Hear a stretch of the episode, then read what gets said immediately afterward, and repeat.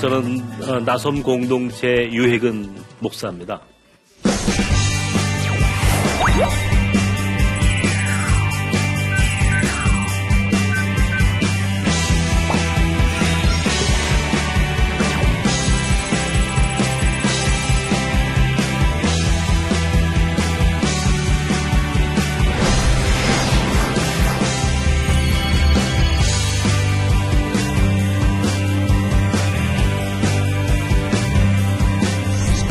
지금 나올 때 여러분 보셨지만 제가 지금은 이제 시력을 거의 다 잃었어요.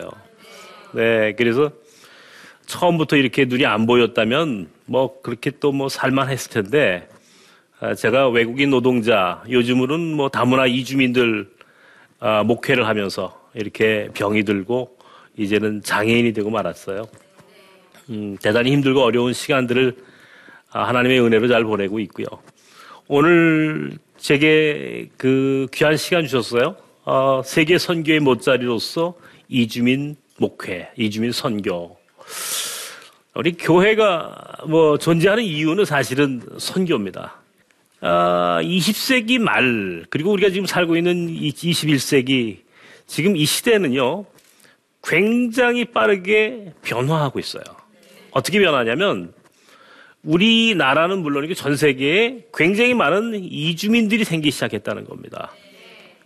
우리나라에도 지금 뭐 거의 200만 명에 육박하는 외국인들이 뭐 외국인 노동자로 혹은 우리 사회 그 결혼 이주 여성으로 혹은 유학생으로 굉장히 많은 사람들이 들어오고 있어요. 제가 92년 말부터 이제 구로공단에서 외국인 노동자들 이제 선교하기를 시작했는데 바로 이들이 바로 세계 선교의 못자리고 세계 선교의 징검다리이며 지렛대라고 하는 사실을 내가 깨닫게 된 거예요. 제가 2년 전에 네팔을 갔을 때도 네팔에서 굉장히 큰 그 여행사를 하는 그 비즈니스를 하는 네팔 현지인을 만났어요. 근데 그 현지인이 가니까 한국말을 너무 잘하는 거예요. 깜짝 놀랐어요. 한국말을 그렇게 잘하는 현지인을 내가 만날 줄 몰랐잖아요. 네팔 카트만두에서. 이제 그 사람한테 물었죠. 당신은 이렇게 한국말을 어디서 이렇게 배워서 잘합니까? 그랬더니, 한국에서 외국인 노동자로 일하고 돌아간 네팔 사람인 거예요. 근데 이 사람이, 거기 가서 보니까 모든 한국과 관계된 비즈니스, 예? 우리나라의 뭐 선교사님들도 물론이고, 많은 한국인들과 관계된 일들을 이 사람이 뒤에서 다 도와주고 있는 거예요. 한국말도 잘하고 뛰어나고, 또 비즈니스도 잘하니까 당연히 그 사람한테 지나가는 말로 물었죠. 당신 혹시 한국에서 외국인 노동자로 있었다는데 혹시 교회는 다니셨습니까? 물어봤어요. 그래도 교회도 다녔다는 거예요. 그러니까 자기 꿈이 네팔 자기 고향에다가 학교도 세우고 좀 어려운 사람들을 돕는 그런 일들을 앞으로 자기가 돈을 많이 벌면 하고 싶다. 그런 얘기를 해요. 그래서 한국에 있을 때 그럼 어느 교회를 다녔어? 내가 물었어요. 그러다 보니까 내가 처음 구로동에서 목회했던 바로 그 교회 출신인 거야. 내가 그때 너무너무 감동을 받고 저 스스로 굉장히 행복했어요. 그때 만났던 그 네팔 사람, 네팔 노동자가 결국 네팔에 돌아와서는 네팔에 아주 큰 비즈니스를 하면서 또 한국과 중요한 네트워크를 형성하고 그렇게 하면서 앞으로 자기의 비전이 크리스천으로서 네팔을 바꾸고 네팔을 하나님 나라 만드는 일에 자기의 삶을 그렇게 쓰고 싶다, 헌신하고 싶다라고 하는 그런 고백을 들을 때 제 가슴 속에서 내가 하는 일이 결코 작은 일이 아니었구나라고 하는 생각도 하게 됐고요. 저는 이제 뭐 우리 교회 안에는 이제 다양한 그 외국인들이 많이 와요. 늘 가서 하는 얘기 중에 하나가 제가 우리 예를 들어서 우리 공동체 안에 이호자 씨라고 하는 이란계 한국인이 있습니다. 이 사람은 이란 사람이 무슬림이에요. 그러니까 여러분 무슬림이라고 하는 나라가 이게 선교적으로 굉장히 어려운 나라입니다. 특별히 이란 사람 같은 경우는 어때요, 여러분? 지금 뭐 전 세계에서 뭐 왕따를 당하는 그런 국가 중에 하나가 이란 아니겠어요? 근데 그 사람이 한국에 와가지고 성수동에서 이 인쇄공장에 다니고 있었어요. 근데 그때는 제가 이제 강변역에서 외국인 사역을 하고 있을 텐데 우리 교회 안에서 한글을 가르치거든요. 한글을 가르쳐야 이 사람들이 한글을 빨리 배워야 불이익도 덜 당하고 공장에서 또 자기가 원하는 것을 또 얻어낼 수 있기 때문에 한글 공부는 이건 굉장히 필수예요. 외국인들한테. 그냥 한글을 배우러 왔어요. 처음에는 자기 무슬림이라는 거예요. 그러니까 자기는 기독교인이 될 수가 없는 사람이고 그러니까 뭐 예배 드리라고 하는 얘기는 하지 말라는 거예요. 한글만 배우겠다는 거예요. 뭐 좋습니다. 한글만 그러면 공부하는 걸로 하고 이제 그가 한글 공부를 하기 위해서 우리 공동체를 드나들기 시작을 해요. 근데 어느 날부터 이 사람이 조금씩 바뀌는 모습을 제가 보게 되었어요. 왜냐하면 그때 우리 교회는 지하실에 있었거든요. 지하실에서 거기서 이제 예배 드리고 거기서 한글 공부하고 성역 공부하고 거기서 이제 끝나고 나면 전부 다 이제 공동체 식사를 하는 이제 그 작은 공간이 전부였는데 그러니까 예배를 드리기 싫어도 이 사람은 뒤에서 한글 공부하다가 앞에서 예배 드리는 걸 뒤에서 보는 거야. 매일같이. 어? 매일같이 보는 거예요. 예수 믿는 사람들이 어떻게 신앙생활 하는지 뒤에서 보고 또 자기는 한글 공부하고 그렇게 시간이 흘러감에 따라 이 사람 삶 속에 뭔가 새로운 변화가 일어나기 시작했어요. 하루는 이란 말로 된 성경책을 제법 구해달라는 겁니다. 왜 그러냐 그랬더니 자기는 무슬림이기 때문에 성경을 한 번도 읽어본 적은 없다는 거예요. 다만 예배를 드리면서 예수 그리스도에 대한 이야기를 많이 이제 들었는데 그분이 어떤 분인지 궁금하다는 거예요. 그러니까 이란 말로 된 성경을 구해주면 한번 자신이 성경을 한번 읽어보겠다고 성경을 이제 이란 말로 된 성경을 구해서 이제 그가 읽기 시작합니다. 근데 참 선교라고 하는 게 저는 그렇게 생각을 했어요. 특별히 이슬람 선교는 굉장히 어렵다고만 생각했지 불가능하다고만 생각했지 한 번도 해본 적이 없단 말이에요 제가. 그런데 그가 성경을 읽고 이제 그가 조금씩 예수 그리스도 앞으로 이렇게 다가오는 것을 제가 보면서 와 이게 기적이다라고 하는 생각을 하게 됐어요. 그러니까 성경을 읽으면서 그가 어느 날부터 아주 그 복음에 깊이 빠지는 그러니까 가랑비에 옷 젖는다라고 하는 말하고 정말 비슷하게 조금씩 교회 복음 예수 그리스도 앞으로 다가오는 것을 제가 깨닫게 됐어요. 어느 날 저보고 그래요. 매주 토요일마다 자기네 집에서 이란 사람들이 모여가지고 성경 공부를 한다는 거예요. 나보고 한다는 얘기가. 그 말이 안 되잖아. 무슬림이 말이죠. 성경 공부를 하고 있다는 얘기예요. 그래서 이제 그날 어느 날 토요일을 날을 잡아가지고 내가 이제 호자드란 친구의 집에 신방을 가게 됩니다. 제가 저녁을 대접하기로 하고 저녁 식사를 하기로 하고 이제 찾아갔어요. 저 군자동의 옥탑방에 이제 그가 살고 있었는데 옥탑방까지 올라가니까 어이구 옥탑에서 그 방에서 말이죠. 찬송 소리가 나고 성경 읽는 소리가 들리는 거예요. 몇 사람이 일하는 사람이 모여가지고 찬송을 부르고 성경을 읽고 있어요. 너무너무 감격스러운 거예요. 그날 저녁 때, 야, 호자, 나가서 이제 내가 저녁을 하기로 했으니까 우리 저녁을 같이 나눕시다. 자, 뭐 먹을래? 그랬더니 이 사람이 한다는 얘기가 목사님 저 삼겹살 사주세요. 그러더라고요. 이게 여러분, 무슬림이 삼겹살을 사주세요. 그럴 때는요, 이건 굉장한 의미가 있잖아요. 상징적인 의미가 있잖아요. 그날 삼겹살을 사주면서 이 사람이 하는 말이 자기가 이렇게 맛있는 음식을 왜 여태까지 안 먹었는지 모르겠다. 그래서 너무 맛있게 먹으면서 대화를 하면서 결국 그가 이제 세례를 받고 예수 그리스도를 고백하고 그리스도인으로 새롭게 인생을 시작하게 됐습니다. 그렇게 변화된 이 한 사람의 무슬림이 결국 그가 이제 신학을 공부하게 되고 장로회 신학대학교에서 신대원 과정을 마무리하게 되고 2013년도에 그가 목사가 됐어요. 2013년도 10월 달에 제가 너무너무 감격스러운 거예요.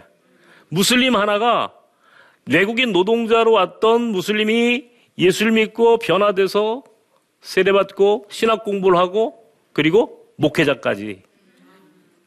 그리고 2014년 작년 6월에 그가 이제 이슬람 지역으로 선교사로 떠났습니다. 지난 3월 달에 제가 그가 지금 선교하고 있는 지역을 갔다 왔거든요. 단지 이제 뭐 한 10달 이렇게 됐습니다만 실제적으로 선교를 시작한 것은 불과 한 4, 5개월밖에 되지 않았어요. 그런데요, 와, 4개월밖에 되지 않았던 이 친구가 얼마나 열심히 사역을 했으면 지금 일한 사람들이 막 찾아와가지고 지금 그 앞에서 성경 공부를 하는 것은 물론이고 세례를 받고 벌써 7명이 세례를 받았어요. 불과 10년, 20년 해도 단 한 명 선교할 수 어렵다는, 선교하기 어렵다는 이 무슬림, 이슬람 선교를, 아, 이 사람이 간지 불과 4, 5개월 만에 막 사람들이 찾으니까 뭐, 그죠? 그가 이미 일한 사람으로 언어의 문제, 문화의 문제, 종교의 문제를 이미 다 극복한 사람 아니에요. 아, 그렇게, 그런 모습을 보면서 나는, 아, 이 이주민 선교가 마지막에 어떻게 가야 하는지에 대한 분명한 확신을 갖게 됐어요. 이것은 세계 선교의 못자리이고 정말 하나님 나라를 위해서 가장 소중하게 쓰임받을 수 있는 선교의 전략이다. 21세기에 지금 엄청나게 많은 이주민들이 들어오는 거 아니에요, 우리나라에. 지금 보세요, 우리나라의 저출산, 초고령 사회란 말이에요. 이거는요, 우리 사회가 가지고 있는 특수한 경험일 수도 있지만 나는 이 이주민들이 우리 사회에 이렇게 많이 들어올 수밖에 없도록 만들어주신 것도 하나님의 섭리라고 생각하는 거예요. 나 한국교회가 정말 세계 선교를 위해서 하나님 앞에 우리가 고백하고 하나님 우리 한국교회가 쓰임받길 원합니다라고 우리가 그렇게 하나님께 요구하죠. 그런데 지금 사실 교회의 환경이라고 하는 것이 그렇게 간단치 않아요. 예, 우리 사회에 이렇게 많은 이주민들이 들어오는데 이 사람들을 우리가 어떻게 영접하고 섬기고 선교하느냐에 따라서 하나님 나라의 미래가 결정된다라고 나는 분명히 확신하는 거예요. 내가 23년째 지금 이주민 목회만 합니다. 물론 이제 눈도 안 보이게 됐고 수많은 고난이 있었고 어려움이 있었어요. 근데 이제 와가지고 느끼는 거야. 야, 이게 지금 우리가 지금 어떤 상황이 지금 있는가 말이야. 한국 교회가 이 이주민들을 통해서 하나님이 우리에게 무엇을 원하시는지를 분명히 우리가 알고 있는가 한번 생각해봐야 된다고. 얼마 전에 우리 베트남 이주 여성을 한 사람 만났어요. 그 사람은요, 저보고 그래요. 아침 저녁으로 자기가 자기 고향에 있는 부모 형제한테 전화하는데 인터넷 전화가 요새 돈도 안 들잖아요. 그러니까 아침 저녁으로 자기 엄마 아빠 형제 친구들한테 전화한다는 게 매일같이 뭐라고 전화하냐면 엄마 아빠 내가 한국에서 교회를 다니는데 교회를 다니니까 너무너무 좋아. 교회에서 와서 사랑을 고백하고 교회 안에서 만난 예수 그리스도를 증거하고 자기 부모 형제한테 제발 좀 교회 좀 나가라고. 제발 좀 그 지역에, 우리가 살고 있는 지역에 분명히 어떤 교회가 있으니까 그 지역에 나가서 예수를 좀 믿으라고. 자기가 그렇게 자기 부모 형제들한테 이야기한다는 거예요. 지금 누가 베트남 선교하고 있습니까? 베트남 선교는요, 물론 베트남에 있는 선교사님도 하셔야 되지만 한국에 와 있는 결혼 이주 여성들, 베트남 이주 여성들이 5만 명이 넘게 들어와 있어요. 굉장하죠? 이 5만 명을 다 선교사로 만들어 보세요. 베트남 선교는 어떻게 되겠어요? 이건 기가 막힌 선교의 전략이거든요. 근데 우리가 아직도 그런 부분들 잘 몰라요. 베트남 선교. 여기서 베트남 선교 하려면 어떻게 해야 돼? 베트남 말 배워야 돼, 우리가. 베트남까지 찾아가야 돼. 이런 얘기만 하죠. 또 하나 예를 들면, 제가 이제 몽골 학교를 하고 있거든요.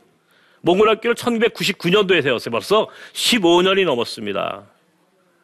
몽골 학교가 지금 저 광진구 광장동에서 제가 이렇게 여러분한테 이야기하는데 나중에 끝난 다음에 몽골 학교가 어디 있어요? 그게 몽골 울란바토르에 있나요? 그렇게 묻는 분이 꼭 있어요.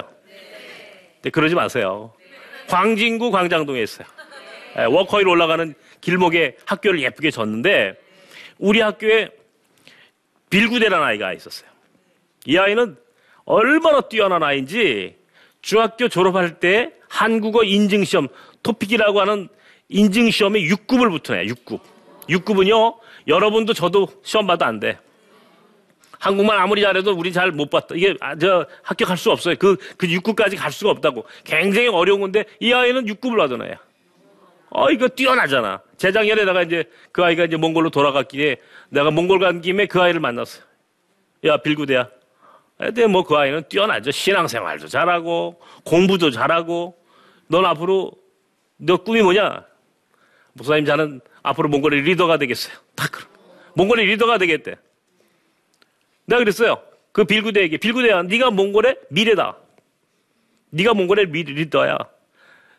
네가 몽골의 미래고 몽골의 리더가 될 네가 앞으로 몽골을 책임져야 돼.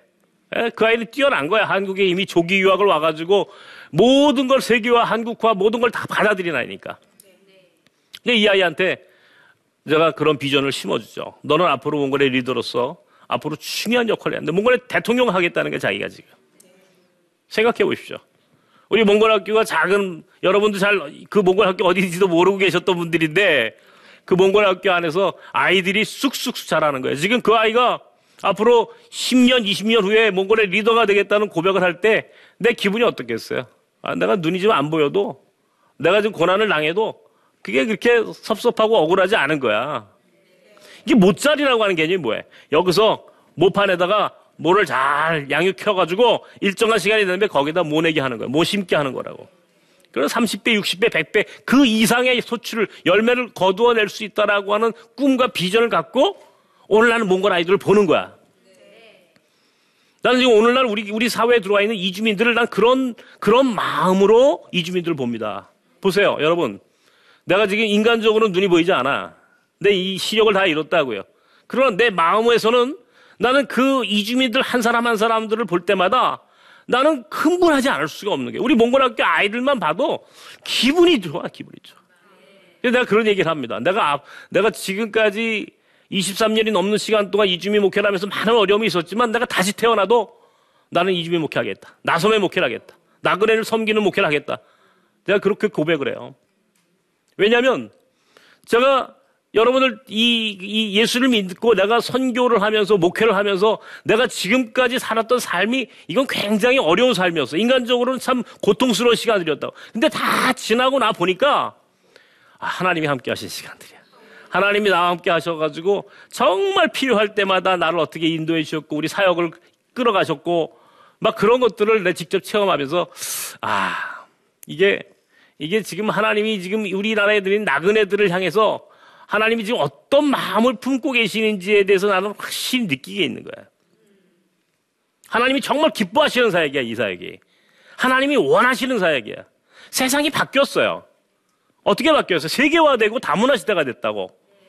벌써 뭐 우리나라에 아까 얘기했지만 150만, 200만 명 정도의 이주민이 들어와서 살고 있는데 앞으로 이 숫자가요 계속 늘어납니다. 우리 사회에 지금 이주민들이 고족해 들어왔지만 앞으로 이게 20년, 30년 후에는 적잖이 한 500만, 600만까지 늘어날 것이다 라고 지금 다 예측을 하는 거예요. 500만, 600만이면요 우리 인구의 10%가 넘는 거예요. 10명 중에 1명이 다 외국인이야. 이렇게 들어와 있는 사람들이 몽골을 비롯해 전 세계 206개국이 들어와 있어요, 우리나라에. 땅끝이라고 하는 나라가 어디입니까? 땅끝이, 뭐, 여기서 우리가 저 남아프리카 가야 땅끝입니까? 뭐, 아르헨티나 가야 땅끝입니까? 거기서 사람들이 들어와 있어. 거기서 사람들이 들어와서 여기서 이렇게 많은 사람들이 우리 주변에 살고 있다면 땅끝은 어디예요? 바로 여기가 땅끝이라고. 저기가 땅끝이 아니고 바로 여러분이 살고 있는 그 삶의 자리가 바로 땅끝이야. 그렇다면 땅끝이 어디인지 이제 공간이라고 하는 땅끝에 대한 공간적 개념은 중요하지 않아요. 그거는 이미 그건 옛날의 패러다임이야. 이제 새로운 시대는요. 땅끝이 바로 여기라고 하는 사실. 땅끝에서 사람이 왔으면 땅끝에서 땅끝 사람들이 여기에 와 있으면 내 옆에 와 있으면 내가 있는 여기가 땅끝이지. 여러분 이주민 사역이 이게 바로 세계선교의 못자리고 세계선교의 징검다리고 세계선교의 지렛대라고 하는 사실을 분명히 아셔야 돼. 이제 우리 사회에 들어온 이주민 나그네들이요. 이들이 순례자가 되길 원하고 이 순례자들이 선교적 삶을 살기를 원하는 거야. 하나님은 나그네가 순례자가 되고 순례자가 선교사가 되는, 그래서 전 세계에 흩어져서 하나님의 나라를 새롭게 리모델링하는 바로 그 시작이 오늘 저와 여러분이 딛고 있는 바로 여기가 땅끝이라는 사실을 결코 잊어버리지 마십시오. 고맙습니다.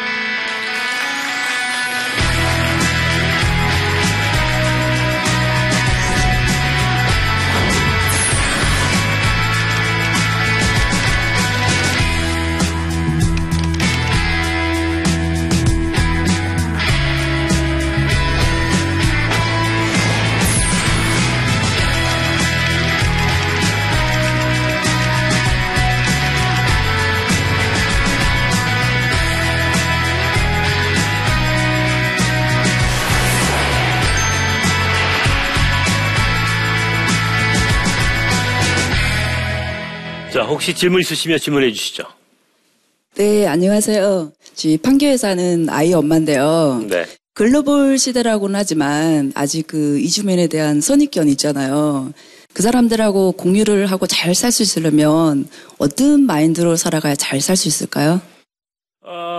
우리 한국 사람들이요, 이 단일민족 국가라고 그래가지고 우리가 굉장히 외국인한테 폐쇄적이에요. 그러니까 우리나라 사람들은 이 민족과 국가의 개념을 잘 구별을 못합니다. 우리는 한 민족이 한 국가가 됐기 때문에. 근데 실은 민족과 국가의 개념은 다른 거예요. 중국 같은 경우는 56개 한족을 포함해서 소수민족까지 56개 민족이 중국이라고 하는 국가를 만들지 않았어요. 미국도 마찬가지죠, 그죠? 미국이라는 사회는 전 세계 다민족, 다문화가 다 모여서 미국이라는 나라를 만들었잖아요. 그 얘기는 뭐냐면 사람이 열려져야 한다는 거예요. 개방적이야. 관용이 있어야 돼, 우리가. 포용력이 있어야 된다고. 관용과 포용의 사회로 우리 사회가 빨리 바뀌어야 돼요. 여러분, 이 빨주, 노초, 파남보 7가지 색깔이 뭐가 만들어져요? 무지개가 되죠. 몽골 사람들이 한국을 이야기할 때 솔롱거라고 그래요. 솔롱거. 이게 무지개라는 뜻입니다. 7가지 색깔이 함께 어우러져야만이 무지개가 되는 거예요. 그러니까 우리가 이 다양성이 인정되어야 한다라고 하는 생각을 잊어버리지 말아야 돼. 성경에 우리가 사도 바울이 내가 이방인의 사도다라고 했을 때 그 말의 의미는 유대인이라고 하는 소위 순혈주의를 극복하는, 그러니까 유대인들끼리만 있으면 안 된다는 거야. 예수님도 그렇고 바울도 그렇고 하나님의 구원의 섭리는 모든 인간에 대해서 개방적이다라고 하는 거 아니에요, 그죠? 마찬가지. 우리 예수 믿는 사람들은, 예수 믿는 사람은 기본적으로 인간과 인간의 관계 속에서 담을 허물어야 돼요.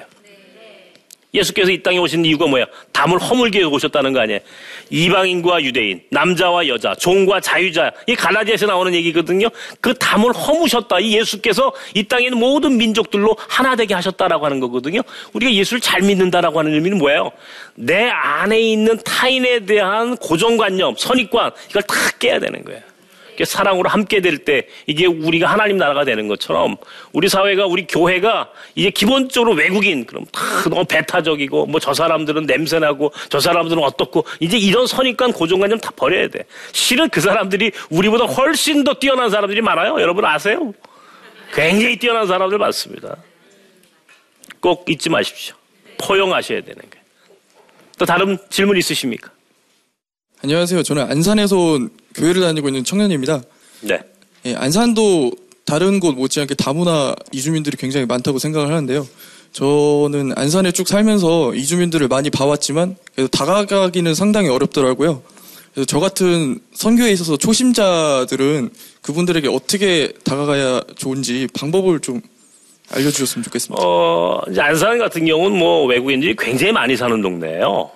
얼마 전에도 통계를 보니까 약 한 7만 명 이상이 안산에 많고, 뭐, 그 원곡동이라는 그 지역에만 그렇게 살고 있다는 얘기를 얼핏 들었습니다만은, 완전히 그 세상이, 거기는 한국 사람 반, 외국 사람 반, 뭐 이렇게 될 만큼 아주 그 외국인들이 많이 사는 동네가 우리나라 대표적 안산인데요.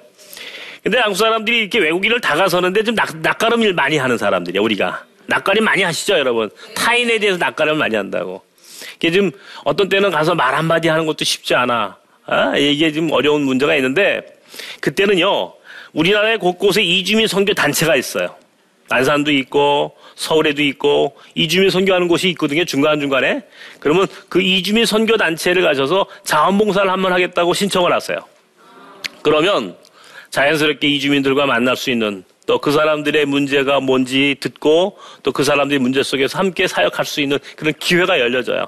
근데 혼자 가서 외국 사람 만난다 그러면 때에 따라서는 대단히 좀 위험할 수도 있어요. 아, 정말로 그거는 그 범죄로 그 범죄에 대한 노출이 아니고, 어떤 경우는 무슬림을 예를 들어서 우리가 이슬람을 모른다고, 우리 한국 교인들이 이슬람을 너무 모르거든요. 그게 우리가 너무 선교제에서 낭만적으로 생각할 때가 있다고. 그냥 막 그냥 아무것도 모르고 막 찾아가가지고 예수 믿으라고 그렇게 해가지고 복음 증거하는 거 아니에요. 거기에 대해서는 교육이 있어야 되고 훈련이 있어야 된다고. 그러기 위해서는 전문적인 그런 선교 단체 찾아가셔서 훈련도 받고, 거기 계신 사역자들, 목사님들한테 어떤 일정한 부분 교육을 좀 받으신 다음에, 그 다음에 여러분들이 이렇게 사역에 좀 참여하시면 또 사역의 방향이 또 여러분들에게 많은 그 기쁨도 주고 보람도 주고 행복해질 수 있어요. 그러니까 제가 늘 그런 얘기를 해요. 지금 이주민 사역은 우리 그 특별히 젊은 사람들, 우리 선교에 열정이 있는 분들 같은 경우는 지금 딴 데 가지 말고 이주민들한테 가십시오. 그러면 이게 바로 세계 선교입니다라고 가르쳐 드리거든요. 그러니까 우리 청년들도 안산 같은 데 가셔가지고 혹시 이주민 선교 단체가 어디 있나 모르시면 저한테 오세요. 제가 가르쳐 드릴게요. 이제 이제 강의를 마감하죠. 저는 지금까지 뭐 이주민 선교 무슨 책을 보고 경험한 것도 아니고 전 제 삶으로 경험한 거예요. 제 인생으로 우리나라에서 처음으로 이주민 선교를 시작하면서 모진 고난도 있었고 아픔도 있었는데 그때 하나님이 제 몸 속에 제 삶 속에 제 고통 속에서 가르쳐 주신 게 뭐냐면 바로 지금 이주민 선교가 하나님이 가장 기뻐하는 선교의 대안이라는 거예요. 저는 그래서 그때부터 제 인생의 목적이 달라졌다니까요. 나는 이주민 선교를 통해서 하나님의 나라와 하나님의 나라를 의를 이 땅에 실현하는 꿈을 꾸기 시작했고 그래서 그 사람들을 키워서 그 열방으로 돌려보낼 때 하나님이 그 사람들 한 사람 한 사람을 통해서 얼마나 크게 역사하실지 저는 실제로 봤고 또 기대하면서 오늘 이주민 사역 저는 물론이고 여러분들 우리 또 이 방송을 들으시는 많은 우리 한국교회 성도님들이 정말 인식하셔서 이주민 선교 세계 선교의 못자리 바로 이 현장으로 하루빨리 다가오시기를 간절히 바랍니다. 대단히 감사합니다.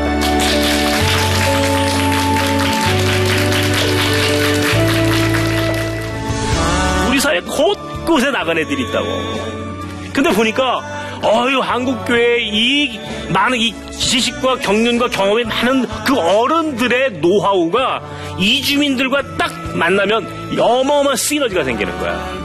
왜 동대문이냐? 동대문에 가면요, 거기에 몽골 사람들이 모여 살고 중앙아시아 사람들이 모여들고 러시아 사람들이 그냥 막 구름처럼 몰려들고 중국 사람들이 그 여행객들이 찾아오고 바이어들이 하루에 수십만의 외국 사람들이 그 동대문의 한 지역을 중심으로 거기서 수많은 일들이 일어나는 거예요. 거기가 세계예요, 세계.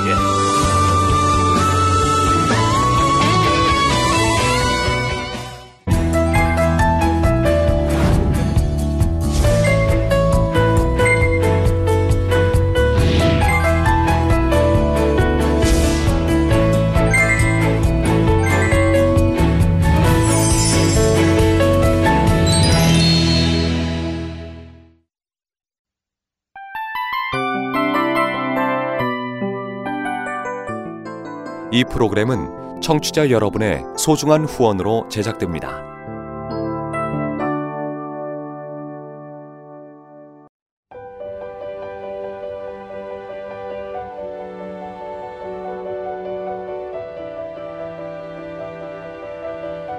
세상에는 수많은 교회들이 있지만 더 깊이 있는 말씀 강해를 찾기 위해 크기로만 교회를 선정하지 않습니다. 보다 좋은 영적 콘텐츠를 더 많이 나누기 위해 방송비를 받지 않습니다. 1년 365일 복음만 전하고 싶어서 우리는 광고를 하지 않습니다. 온누리의 복음을 땅끝까지 CGN TV와 함께 땅끝 선교사가 되어주세요.